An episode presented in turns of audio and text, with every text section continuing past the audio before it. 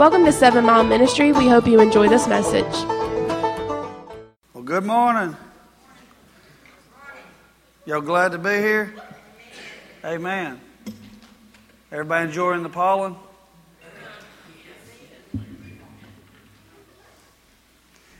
Hey, it's it's uh it's rough, but I'm just glad to have a nose to breathe it. Amen. And some lungs to to, to, to breathe in a car for it to stick to. That's right. So anyway, listen. So uh, two weeks ago, we were talking about drawing a line. The title of the sermon two weeks ago was "Make America Great Again," and we we said, you know, here's the deal: men and women, we need to have some lines drawn in our lives, and we say we're not going to cross this line and draw the same line for your family, your children. And this, we're going to stay on this side of the line because God wants us on this side of the line. And if basically every household in the United States did that, that would make America great again. Amen. Talking about some boundaries, some barriers, some walls, some lines in our own personal lives. And we talked about that a little bit. And last week um, was the five biscuit blessing. If y'all were here, you know that. The little boy had the basket. He gave everything that was in the basket, which was two fish and five biscuits. He didn't keep the fifth biscuit for himself. And, you know, a lot of times Christians uh, don't surrender at all. We surrender a lot, the large, a large portion of it. We just don't surrender everything eh, that's in our lives to the Lord. We want to hold back a little bit. Just for security, or just for, you know, uh, like well, if you're here last week, you, you, you, heard the sermon. I can't go back through the whole thing. But I was moving on this week to something else. I had my, my mind, Red had his mind made up. We were moving on to something else. But as the week progressed and things happened, and, and the Lord uh, kept me here in this area for another week. So we're going to be talking about surrender for the third week in a row, okay? And we, uh, we went through some scripture last week. I paraphrased mostly. But we're going to read in Genesis, the 22nd chapter this morning, starting in the first verse. Genesis 22, 1. Now it came to pass after these things that God tested Abraham and said to him, Abraham. And he said, Here I am. Well, let me stop right here before we go any further. Uh, God does test you, but He doesn't tempt you. If there's a temptation, it's not from God. I've heard people get this mixed up and say God's just testing you. Like putting you in a situation where something evil or wicked, He's testing you to see if you'll do, uh, engage in something that's ungodly. No, He's not, he's not tempting you. He's testing you. And the test is so that you and I can succeed and so we can grow. No different than going to school. The teacher gives you a test so you can see where you need to work on and so that you can succeed and so you can grow. Guess what? You practice ball all week. Friday night's game time. It's a test. So you can succeed, so you can grow. Then he said, Take now your son, your only son Isaac, whom you love, and go to the land of Moriah and offer him there as a burnt offering on one of the mountains of which I shall tell you. So Abraham rose early in the morning, and he saddled his donkey and took two of his young men with him and Isaac his son. And he split wood for the burnt offering and arose and went to the place in which God had told him. Then on the third day, Abraham lifted his eyes and saw the place afar off. And Abraham said to his young man, You stay here with the donkey, and the lad and I will go yonder and worship, and we will come back to you. And notice there he said, We will come back to you. So Abraham took the wood of the burnt offering and laid it on Isaac his son, and he took the fire uh, in his hand and a knife, and the two of them went together. But Isaac spoke to Abraham his father, saying, My father. And he said, Here I am, my son. Then he said, Look, the fire and the wood, but where is the lamb for the burnt offering? Like all the ingredients aren't here, Dad. There's something missing. And Abraham said, My son, God will provide for himself the lamb for a burnt offering. So the two of them went together. Then they came to the place which God had told him, and Abraham built an altar there and placed the wood in order, and he bound Isaac his son and laid him on the altar upon the wood. And Abraham stretched out his hand and took the knife to slay his son.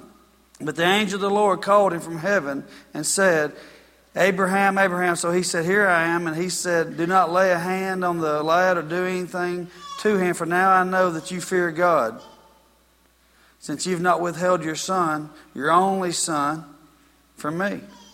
Then Abraham lifted his eyes and looked, and there behind him was a ram caught in the thicket by its horns. So Abraham went and took the ram and offered it up for a burnt offering instead of his son. And Abraham called the name of the place, The Lord Will Provide, or Jehovah Jireh. Y'all remember the song, Jehovah Jireh? My provider? So he named the place, The Lord Will Provide, as it uh, is said to this day, In the mount of the Lord it shall be provided. Then the angel of the Lord called to Abraham a second time out of heaven and said, By myself I have sworn, says the Lord, because you have done this thing, and have not withheld your son, your only son. He said, Blessing I will bless you, and multiplying I will multiply your descendants as the stars in heaven, and as the sand which is on the seashore, and your descendants shall possess the gate of their enemies. In your seed, all the nations of the earth shall be blessed because you have obeyed my voice. A lot of things hinge off Abraham obeying his voice. He says, In your seed and what you're doing here, all the nations are going to be blessed. Now, let's just back up right here for a minute. It's a burnt offering. God said, Make your son a burnt offering. Now, we always talk about the knife being raised. We skip the burnt offering part. He didn't say go stab him with a knife. He said make him a burnt offering. Let me tell you, killing him with a knife was just a mercy killing. But he said, he said, uh, to, to make your son a, a burnt offering for me. And Abraham obeys him. You know, he said, This is Jehovah Jireh. This is the place where God provides. And the provision that he needed was found in the surrender. You understand what I'm saying? He surrendered fully to what God told him to do, and he goes up this mountain with his son to do exactly what God tells him to do. And the provision was made in the surrender. No surrender, no provision. We want the provision without the surrender, but it doesn't work that way. That's, that's out of order. The surrender equals the provision. And uh, when you surrender, you know what? It's an act, and it allows God to uh, bless you, to increase you. And He says, if you do this, He says, I'm going I'm to bless you I'm going to multiply you. Well, first of all, God's not a God of subtraction. He didn't want to take anything away from Abraham, He wanted to give something to him. God's a God of multiplying. He said, I'm going to multiply like the stars in the heaven and the sand that's on the shore. But it all started with surrender. We think God wants to take things away from us. He don't want me to have no fun. And just when I get ahead, get some money, a little nest egg in my sock drawer, and then God puts in my heart that I need to give it to some mission or go help some poor person and go do something. God just don't want me to have anything. Actually, He does. He wants you to have more than you've already got. The provisions found in the surrender. If you'll just surrender, see, when these things become more important to you than the relationship between you and God, and the Bible doesn't tell this, tell us this. This is just what I think. But I think that he gave him Isaac in his old age. And Isaac was super special to him because the way he was born for, to him and Sarah. And now all of a sudden, Isaac is uh, got Abraham's full attention rather than God. And so a lot of things like that happen in our life where things get our attention, and God wants you to surrender everything to Him. He, he's not. He's not. Uh, he's not second to anything. He'll never be second to anything. That's why we come on the first. We give him the first. He's not second. He don't receive leftovers or seconds. So Abraham is obedient here. And um, let me see. Let me go back. Well, we'll just, we're to move forward. Let's see. Y'all remember um, the um, uh, boy with a fish last week we talked about with a basket? Well, this little boy with a fish, and he's got this, he's got the basket, thousands of people. It says 5,000 men, not counting women and children. We don't know how many thousands it was. If it was, if you took two fish and five biscuits and you fed 20 people, that's a miracle. Because the fish are like sardines. 5,000 is even more of a miracle, but I mean, the number doesn't really matter. I mean, it was thousands, five, ten, fifteen thousand people that they fed with two fish and five biscuits. But the little boy brought his basket and he brought his fish up there. He gave everything that he had. He is the only one that brought something up there. And he gave everything that he had. You know what God did? He multiplied it. He said he took the two fish and the five biscuits, fed everybody, and then after they get finished, they took up the leftovers, and there was 12 full baskets of fish and biscuits for the little fellow to take back home with him. He said he's a God of multiplying. He's not a God of subtraction. Give me everything you got. Let me multiply it. Now we can hold it back and we can try to multiply it. I know people that do that. We're not going to give a tithe. We're not going to give an offering because I watch me work with my money. See, this 10%, the Lord ain't getting that. I can invest that. And even some accountants will tell you, you give too much to the church.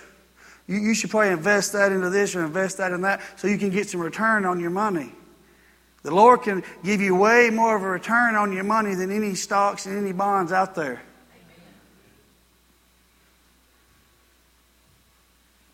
But He gave it all. Multiplied 12 baskets. 12 baskets full.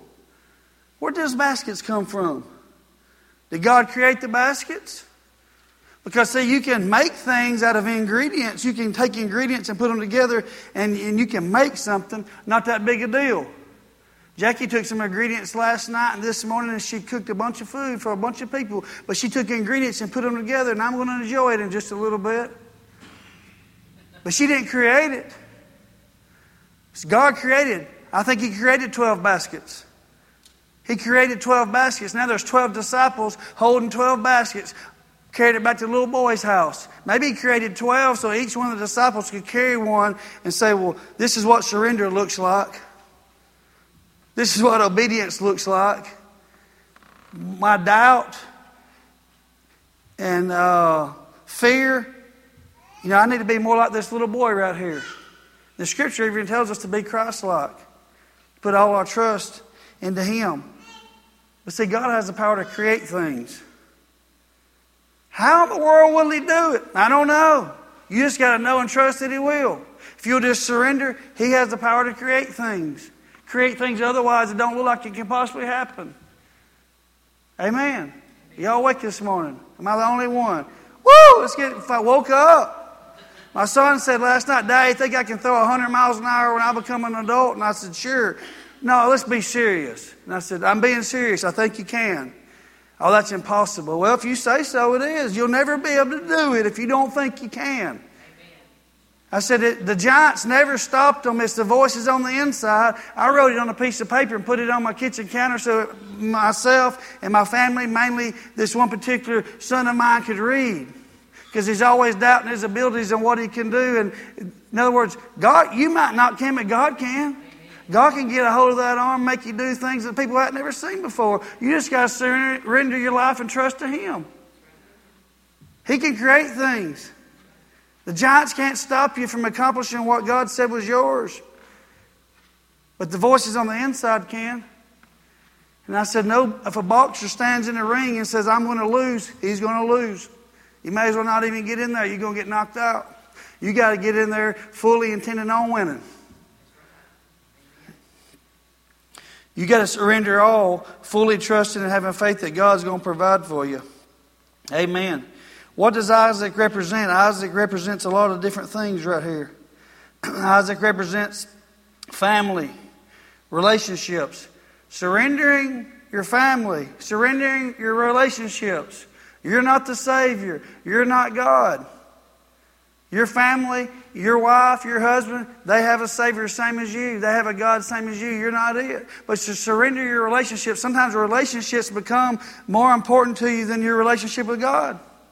I've seen it before where man's relationship with their wife is more important to their relationship with God same thing with the woman. Same thing I've seen. I know a man whose daughter was really good at softball, and he was so focused on the softball, psycho crazy about the softball, that he forgot he even had a wife, and they got a divorce because she found somebody else that was more interested in her than he was.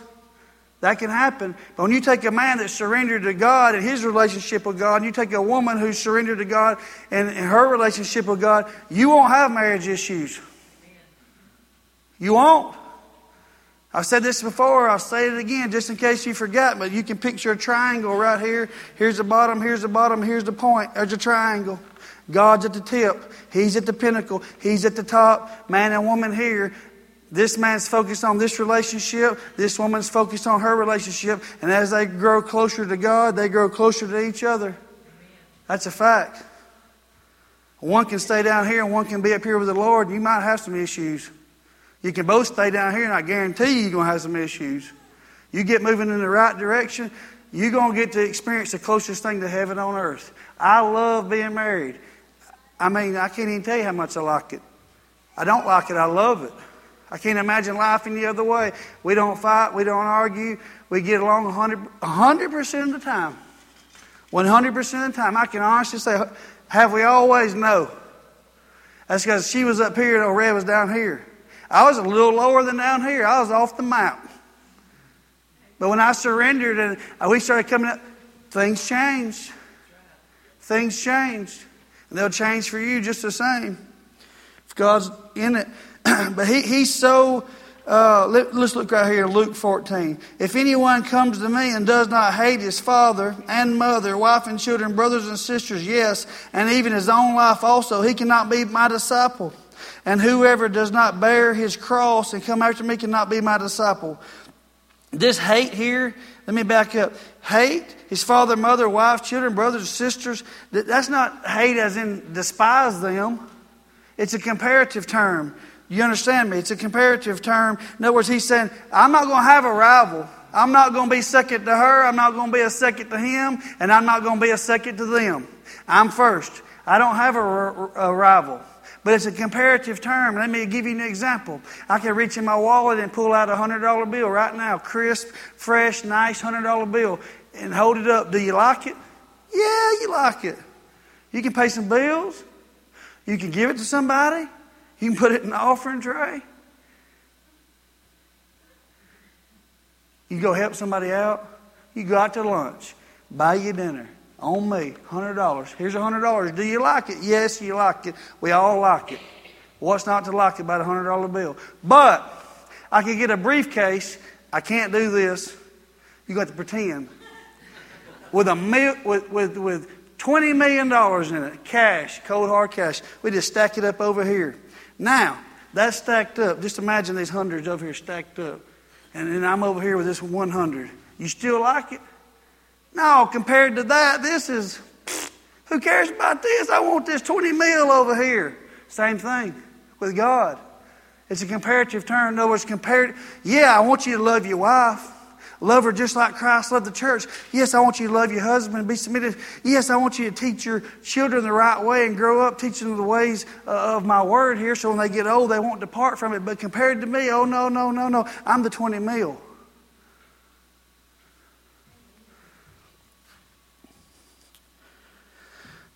Financial security is another thing that Isaac represents. He's his only heir. There's nobody else to leave the money to. There's nobody else to t- take the reins and move forward. The seed, Abraham, Isaac, Jacob, so on and fo- so forth. He's it. He's the financial security. Everything that Abraham was a mega millionaire.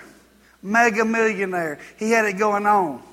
He's leaving all this that he has obtained, that the Lord has given him, has got to be passed on to somebody. There's nobody else to pass it on to but Isaac. So now he's going to take the only thing he's got, Isaac, the only one to pass it down to on, pass it down to, the one that's going to take the reins, and now we're going to carry him up the mountain and surrender him to the Lord, make a burnt offering. It's his whole future. His whole life is tied up and, and wrapped up in, in, in this thing. Do you see that? Abraham's old and he's getting older. Who's going to stop someone from coming in when Abraham's old and just killing him and taking all his money? Isaac's my protection too. See, as a little boy, this never happened to me. But had I been threatened by a grown man, I would have had a father to go to and say, Daddy, that man's threatening me. I'm not a little boy anymore. I'm a grown man. My dad's getting older, as I am I. But he's older than me. The tables are turning. See what I'm saying is if Susan ever calls and says, hey, you, you know, when he's older than he is now, you know, 80 or whatever, I'm just throwing a number out there. If she calls and goes, hey, the next door neighbor, this 25 or 30 year old man over here is, is rough handling your dad. Well, I'm going to go down there. Ain't nobody going to rough handle my dad. Abraham's getting old. He needs Isaac. He needs Isaac. His whole future's wrapped up in this. You want me to take my whole future, God, and put it on the burnt offering? My whole future, my whole life, my whole everything right here, my, my, my past, my present, my future, everything, all of it. His identity's wrapped up in this thing. What about his social status? He's pretty well known. Abraham, the father of faith. He's got it going on. He's got a good reputation. So now he's, the last time they saw him, he was headed out to the mountain with his boy, and then he came back. Yeah, he killed him. Now his reputation is not the same as it once was. He used to be a good man before he went off the deep end. So we all know the story. We all know how it ends. I'm talking about let back it on up. What if you were there? His reputation, not to mention, can you imagine going in? Moms, y'all can imagine. Your husband comes home and says, uh, Got something to talk to you about. It's about Isaac. The Lord told me to do something today. There's going to be another burnt offering, isn't there? His respect, everything, that's what Isaac represents. And we talk about surrender. You know, and um, the first thing that comes to your mind is sin. Sin. Well, you know what? That, that really should be a no brainer. The sin part. That should be a no brainer. God died, He sent His Son to die for you on the cross. Right? It says we're no longer slaves of sins. He's freed us from that. That should be a no brainer. And there's, there are some things that you surrender immediately when you get saved, and the other things you, maybe you just don't know they're sin. I get that. But if you get into the Word and you study the Word and you start getting filled up on the Word, then the things that are sin in your life, things that you do, you're going to start to feel this conviction. You, you, you can't get into the Word and not be convicted of, of sin. You're actually convicted of righteousness when you sin, but I'm not going to get into how right that right now. Because you're, you're not a sinner anymore, now you're righteous. And the conviction saying, hey, hold up, remember? You're, you're not a sinner anymore, you're, you're righteous. You're supposed to be living this way, going this way. I called you out from among them, be separate. You're supposed to be different. But the surrender of sin, you know, we touched on that the last couple of weeks. And sometimes you do need a little, little reminder, but most of the time, you don't need me, and I don't need you to point out any sins. I know I'm doing it, you know you're doing it. But sometimes, like the last couple of weeks, you know, sometimes you need, you, need, you need to get spurred every now and then, don't you? You need a little kick in the rear end, is what I'm saying. Just a little gentle love tap with a pointed boot right in the hiney. Sometimes you need it. Sometimes you need a little wake up. You do. Sometimes you do. What in the world am I doing? Everybody knows what I'm talking about. But that's not what I want to talk about right here today, and that's not what I'm talking about at all this morning. It's the blessings. Surrendering your blessings. Because I've thought about it this week, and I've prayed about it this week, and I've sought the Lord about it this week, and I've got into this scripture this week, and I got into the little boy with the fish, and I got into some other scriptures, and I reflected back on my own life, and I'll tell you, the blessings are way harder to surrender than the sin. The sin was easy. I didn't want it anymore. I tried it. I, it's not working out for me, God. Thank you, Jesus. Here, take all this. He wants you to give Him all this your sin. That's why I went to cross and died for you. Give it to Him. Surrender it. And I said, that was easy to give you. The blessings, as I reflect back, the blessings that he's, everything he's blessed me with, that's been way harder to give him than the, than the sin. It's been way harder to give him than the sin. You, we can talk about money all day long. God blesses somebody financially. It's hard for them to give because now they finally have something. I mean, some people will go through life broke, never had anything. It's not easy to give something away when you ain't got nothing. But now all of a sudden God's blessed you, and you sitting on a big old wad of cash. And then all you know, my tithe used to be ten dollars. But now my tithe is going to be a thousand. Ooh, I could do a lot with a thousand. See, the surrender of the blessings harder than the surrender of the sin. I've learned. Sure, there's Mount Moriah moments that comes in our lives, all of us. As you're living this Christian life, there's, there's, there's, there's moments, there's Moriah moments where you, start investing too much time into certain things. He says, Give me your time. Next thing you know, this hobby, it was just like every now and then for fun, but now this hobby has I, I, I am obsessed. I've got to do it. I've got to race. I've got to ride my bicycle every day, work out every day. I've got to eat right every day. I've got to win. I have to. And you're, you're putting all your time, all your focus, all your effort into that, into your hobby now. He's not going to be a rival to that. He don't want you to quit riding, racing, having fun, shooting basketball, whatever it is that your hobby is, fishing, hunting. No, it's just not going. He's not going to be a rival to it. You surrendered your life to Him. He can help you kill way more deer than you can kill on your own. You can spend half the time in the woods and kill twice as much. Fact, you can spend half his time working and make twice as much. God can do way more than you can do on your own. You see your talents, your business, all of a sudden the business comes between you and the Lord. He says, Surrender your business to me. Surrender your business to me. We see it with talents as well. He's the one that blessed you with all these things. He's the one that blessed you with your talents. And I think the blessings are the greatest threat. We don't want to we don't want to surrender anything, but let me tell you, you never lose, you only gain.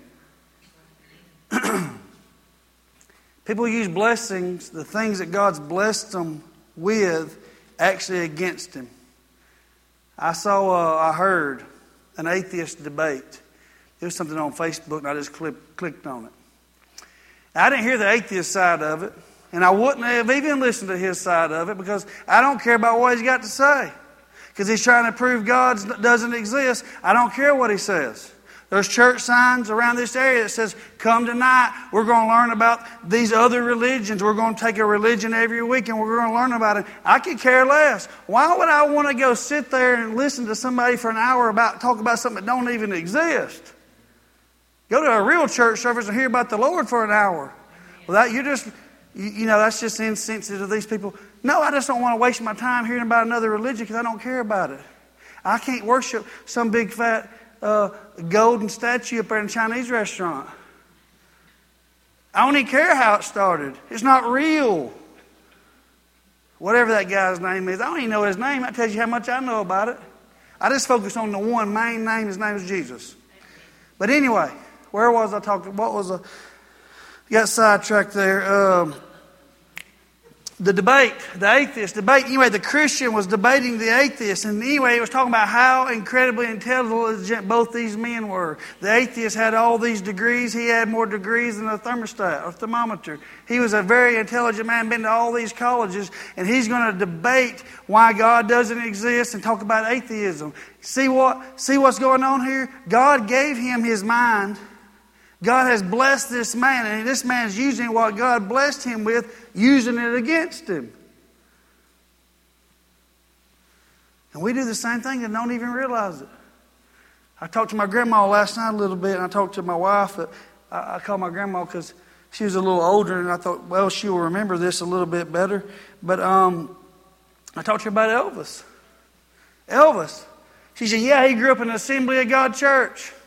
He was singing in the church. That's where basically he learned to sing was in the Assembly of God church. And he's singing for the Lord every Sunday. But somewhere along the way, I can't be successful singing in the church. But I can go on the road to the bars and the clubs and go partying, popping some pills, drinking some beer, or whatever he's doing, and I can be successful this way. You can be an earthly success and be an eternal failure. Because I can tell you right now, the blue suede shoes never led nobody to the cross. I ain't nothing but a hound dog and jailhouse rock, never led nobody to Jesus. How many people could he have led to Jesus if he just stayed in the assembly of God and just kept singing for the Lord? What they say is the guilt was so much, that's why he began to do drugs. Because he was so guilty because he had been gifted with this talent and been blessed with this voice that should have been surrendered to the Lord, singing for the Lord, leading people to the cross, but instead he used his voice for the world to gain success. So he was the guilt. He's trying to numb the guilt with the drugs, and ultimately it, it, took his life. So we remember Elvis. What are we remember him for? He's the king of rock and roll. What do you remember Billy Graham for? Saving souls. Amen. King of rock and roll don't mean jack scratch nothing in eternity. You're going to stand before, the God, before God you, you got to answer for some things. He's going to say, I gave you that voice, Elvis. What'd you do with it? I gave you your speaking ability. What'd you do with it? Because there's some people that can speak. I'm not even a good speaker, but I use what little bit that he gave me to uh, relate to a certain crowd of people. I know there's some really well educated people out there that they ain't going to listen to me for five seconds because they don't want to hear uh, my bad grammar. But guess what? There is a certain group of people in this world, you guys mainly, that y'all can put up with it and y'all listen to it. so that's what I want to use my voice for. I can't sing, that's why I don't try. God didn't bless me with that. I can dance though, yo. No. now think about Miley Cyrus, you know, little girl Hannah Montana. We used to sit in front of the TV and watch Hannah Montana. They usually had pretty good endings. Old Billy Ray, you know, he's trying to teach her the right thing. They, that's a pretty good little show for kids to watch. But then I remember, you know, she went off the deep end. She went nuts. She went, she started dressing just awful, and I don't even get into all that junk she started doing. But now all these little kids are looking at, oh, Hannah Montana. I mean, she was a pretty big deal. Hannah Montana. Mackenzie used to have some Hannah Montana stuff. But then she changed from Hannah Montana and, and, and it's Miley Cyrus. And I remember her dad saying, "What you got to do, Miley, is you got to you got to do something kind of outlandish, something that they'll uh, something that they'll remember you for." So she gets half naked, and she's on this wrecking ball swinging. Yeah, they gonna remember you for that. Who wants to be remembered for that? But she had something. She could have used the gift and talent to do something totally different. You see that, that what you're being blessed with, that's why I'm saying, the blessings, the talents, the gifting, all those things that the Lord's given you, that's harder to surrender than the sin. As I reflect back on my own life. Earthly success, eternal failure. You can be both. God never wanted Isaac. Do you understand? God never wanted Isaac. He didn't want Isaac to die. He didn't take him. He provided around. He never wanted Isaac. He wanted Abraham. He doesn't want your gifts, your talents. He don't want to take them from you. He wants to increase them. He just wants you. tell you how much He wants you. Exodus 34. For you shall worship no other God, for the Lord, whose name is jealous, is a jealous God. He's a jealous God. When we start talking about the names of God, we don't usually say, He's a jealous God. We don't usually sing how God how jealous God is. It's not a jealous like uh, that you and I necessarily think of. It, it's, a, it's a jealousy of the no rival thing. No rival. I experienced that in my life. I'm not going to have a, ri- a, rival either. Like, I protect what's mine. And uh, nobody's going to come up and, and, and, and, take, you know, I'm talking about family, children, uh, uh, my wife. But I don't really think we can wrap our minds around just how much God loves us. Um, he loves you so much. He's it's uh, it's an undescribable. I can't. A human being can't describe the love of God. I mean, He loves you so much. Loves you so much. If you only knew how much He thought about you, you'd think more about yourself. He thinks a lot. He thinks so much of you. He sent Jesus Christ to go to a cross and die for you. He thinks an awful lot about you. You don't earn, you don't earn it. He, he, he thinks it about you right in the middle of your sin. It's how God feels about you, His love. And I thought about how God feels about us and His love, and how, how jealous. And I thought about uh, Hosea. It says, The Lord, in Hosea, the first chapter, second verse, the Lord began to speak to Hosea. The Lord said to Hosea, um, Go take for yourself a wife of harlotry and children of harlotry, for the land has committed great harlotry by departing from the Lord. So he went and took for himself Gomer. Gomer. Well, let me tell you, first of all, this is Old Testament. You don't take your kids anymore and put them on the altar. Okay? I know some days you do feel like doing that. I get it. But you also don't go out and marry a prostitute named Gomer. I guarantee she's going to be ugly. And if there's somebody in here named Gomer, or if you're listening online, you, your name is Gomer, that's I'm just repeating what Josh told me.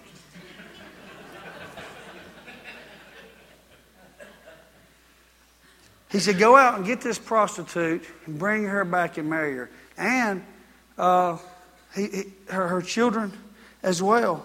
Says she conceived and bore him a son. So he goes out and brings home this prostitute for his wife. Then this lady who he's married to, this prostitute, after she uh, bore him a son, he, he, he's basically gone out and rescued her and brought her into his home. You don't have to go out and live in prostitution anymore. You don't have to sell your body anymore to feed yourself and provide food for your kids. I, am bringing you out of that prostitution, out of the world. I'm bringing you in over here. So he's a good man. He was a righteous and an upright man. He was a holy man. And then you know what she did? Later on, she ran out. and She went back and left him. She left the man and she went back into prostitution.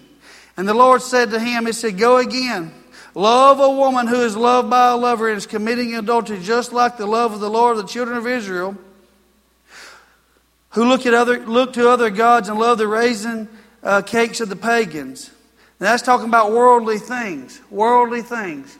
Obviously, a raisin cake's not that big a deal to you and I, but pagans, false gods, worldly things. He says, Go get her. So I bought her uh, myself for 15 shekels of silver and one and one half homers of barley. And what he's trying to say is this is a type and shadow of Israel. Israel, you know what? I, I brought them out, now they've returned back. I brought them out of sin, now they've returned back. He's brought you and I out of sin, and we want to return back, just like a dog returning to its vomit. But he said, I love you so much. And he's, this is a type of shadow. Hosea's God, and you and I are Gomer, by the way. And he says he finds her and he pays for her. He has to pay money for her. She's a prostitute. He takes her, becomes his wife. Then she runs off, goes back into prostitution. Then he finds her shackled and chained on an auction block to the highest bidder. And he says, Hey, buddy, that's my wife. And the guy says, I don't care who you think she is or who she used to be. She's for sale and this is the price. How much? Your son, that's how much. The blood of your son, Jesus, that's how much. He pays 15 shekels of silver and one one half homers of barley, and he bought her back. It's a type of shadow showing you how much God loves you and me. That he came and he, he purchased us, he bought us back. With what? How much did it cost him? The blood of his son. And don't you know, here's this man going into this neighborhood. I'm going down here where all the prostitutes hang out. I'm going in places where righteous men, preachers, Christians should not be seen in these neighborhoods because what about their reputation? But Hosea just bust right on up in there on the auction block where they had all the women for sale. And he said, I'll take her and I'll buy her. And he took her back home. Jesus came and went into some pretty bad neighborhoods too, didn't he? What about the Samaritan woman? What about all the sinners? It says he sat down at the table and ate with sinners because he went right up in the midst of them. It's Jesus. That's how much He loves you and me. And He's it, it's, a, it's showing us about surrender. How do I do it? How do I do it? Well, oh, Bobby did it this way. I'm just going to do it like he did it. That's not it. It's not doing it like old Bobby did it. And it's not doing it because old Bobby did it. How did Abraham do it? It started with dialogue, a conversation. Abraham called out to him. He said, Hey, Abraham. And Abraham said, Here I am. He says, Here I am. And he told him what he wanted to do. He said, Take, take your son. The scripture says that as as soon as Abraham heard it, he says he rose early the next morning. There wasn't any hesitation. He didn't think about it for a while. He didn't procrastinate. He didn't weigh out his options and say, well, if I take my son and I mean, he's a burnt offering, what about my reputation? What about my finances? What about this? What about that? What about all these things? Yes, sir, I'll do it. I'm surrendered, sold out to you. I'm going right now, right here, right now. So you don't, you, it's not a procrastination thing. It's not a wait. It's not give him half your time and expect all the blessings. It's not surrender half your life and, and receive all the blessings. Like I said, he's not going to be second to anything. He wants you to surrender your life fully, totally, every aspect and every dang bit of it, and your family and all of it. He didn't give us half Jesus. He didn't give us half the cross. He didn't shed out half the blood. He didn't take half the stripes. He gave us all of Jesus. He poured out all of the blood. He hung on the whole cross and He took every one of the stripes. He, everybody that's alive, He took a stripe for you. He didn't hold anything back.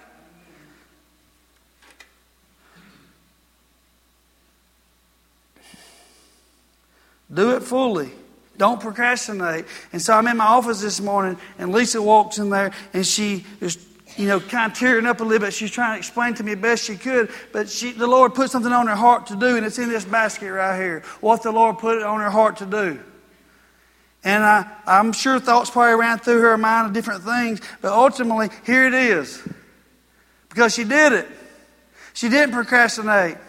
She didn't just take the thought and throw it over her shoulder or go put it on the shelf somewhere. She did it. She went and did it. And what the Lord put on her heart right here are, are these prayer cloths. So there's, there's a, a ton of them in here, a bunch of them. I mean, it's a bunch. And there's little prayer cloths in here that she's cut out for her, herself. She didn't buy them on the internet. Nothing wrong with that. If that's what you want to do, go ahead. But she she cut these out for herself. She put them in these Ziploc bags, had these little cards made with some scriptures on them, and put a mustard seed in every one of them. So you know why? That you and I, it's a prayer cloth. So that you and I can get these. We can use them for ourselves. We can use them for our friends. We can use them for our families. You can come and pick one up, take it to a coworker at work. You can explain it to them what it means. And here's some scriptures to prove that you're not just making this stuff up, and just the faith of a mustard seed, and there's a little mustard seed in there. See, it's, it's surrendering. He's saying, Yes, sir, I'll do it. They may think I'm crazy, but that's okay. Here you go, Pastor Red.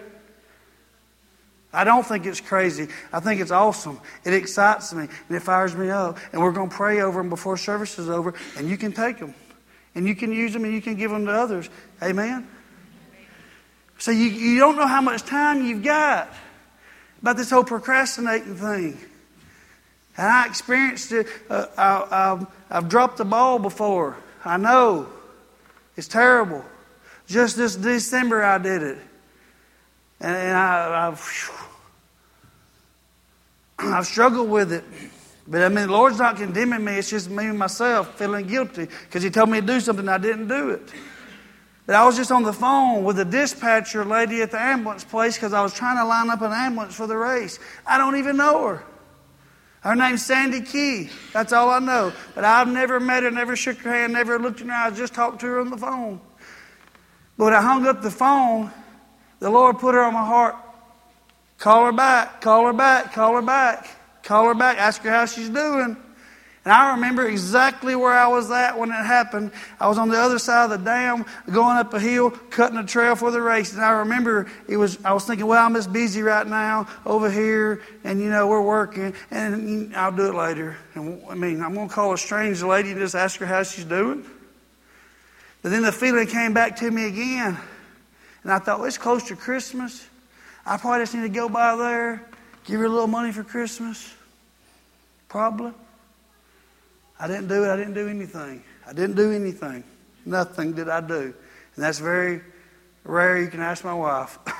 We're sitting at restaurants all the time, and she's she's like, "You're fixing give that person some money, aren't you? Or you're fixing to buy that?" Yep. But I didn't, and uh, I, uh, I called back to reschedule it in like February, and uh, she never answered. And I text, no answer. Her daughter called me back and I mean, texted me back and said, "My mom died in December."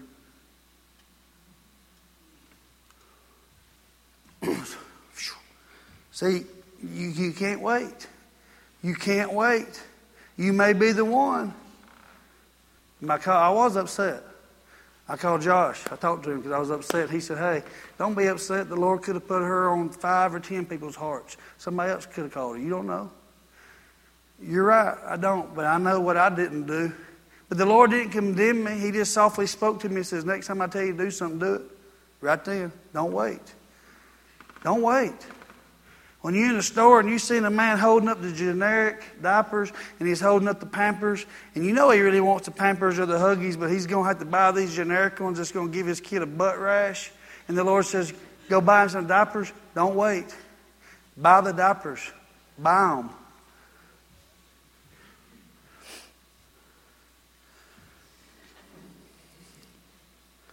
Don't procrastinate. You can't pick and choose Saul picked and chose. God made Saul a king. He was a great king. He was an awesome king. But then he started picking and choosing. He decided to keep a few things for himself. The Lord said, Don't keep any of that. Destroy all that. Which basically is saying, sacrifice it, burn offering, give it to me. Don't keep it. But he kept a few things for himself. And guess what? God had to replace him with David.